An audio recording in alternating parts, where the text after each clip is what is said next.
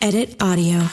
You're listening to On the Road, a traveling podcast produced by Edit Audio. Here we are at South by Southwest. South by Southwest. Edit Audio's first ever South by Southwest podcast. We wanted to hear from the community. We took to South by Southwest with a pop up booth and collected thoughts, reflections, anecdotes, and advice. You can do it, just jump. Be patient, be understanding. You're going to be amazing. What's your skincare routine? You have great skin. Thank you. So why not join us as we go on the road? What advice would you give have given to yourself three years ago? Oof. Start going to therapy.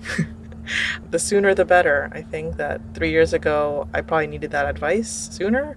Um, I'd also say to myself, um, go for it. I think so much of us, uh, so much waiting is always happening. I think we're always just sitting around um, trying to figure it out in our heads. And, and while that's important, I think so much of that is also like putting it into action. What are we doing with the thoughts that we're having or the revelations we're making about ourselves?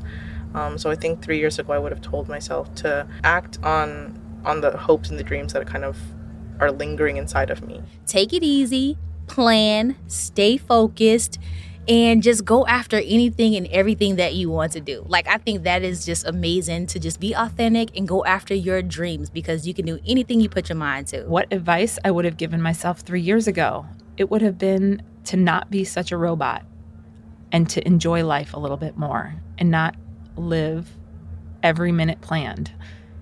To take time to do the things that you love with the people that you love. Implement everything that you learn right? So there is something about, you know, learning something, but it's another thing to implement it. And that is the telltale of wisdom. So everything that you learn, even if it's 99.9% wrong, use that 0.01% to you know, elevate yourself and learn more about yourself, if not anything else. Don't be stupid. I've done a lot of crap things and uh, broken up with people, friends, and others that, you know, I just I needed to get my life together and mature and I would just say be true to myself and find things that, you know, you're interested in that you want to do. Believe in yourself and know that you're uh, you're exactly where you're supposed to be.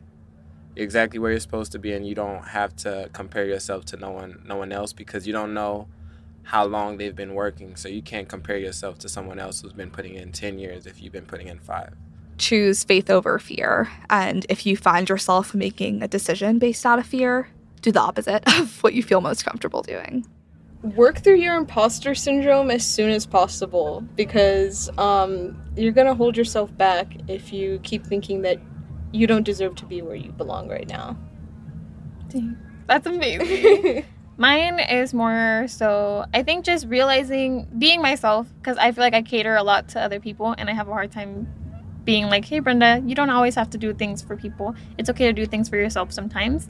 And also, my body image. I think telling yourself that it's okay not to look like what social media tells me I'm meant to look like, that it's okay. I look the way I'm supposed to look and I should embrace it and love it. Yeah, I love that. I, I feel like it's important to be happy with who you are because you're going to be that for the rest of your life, you know?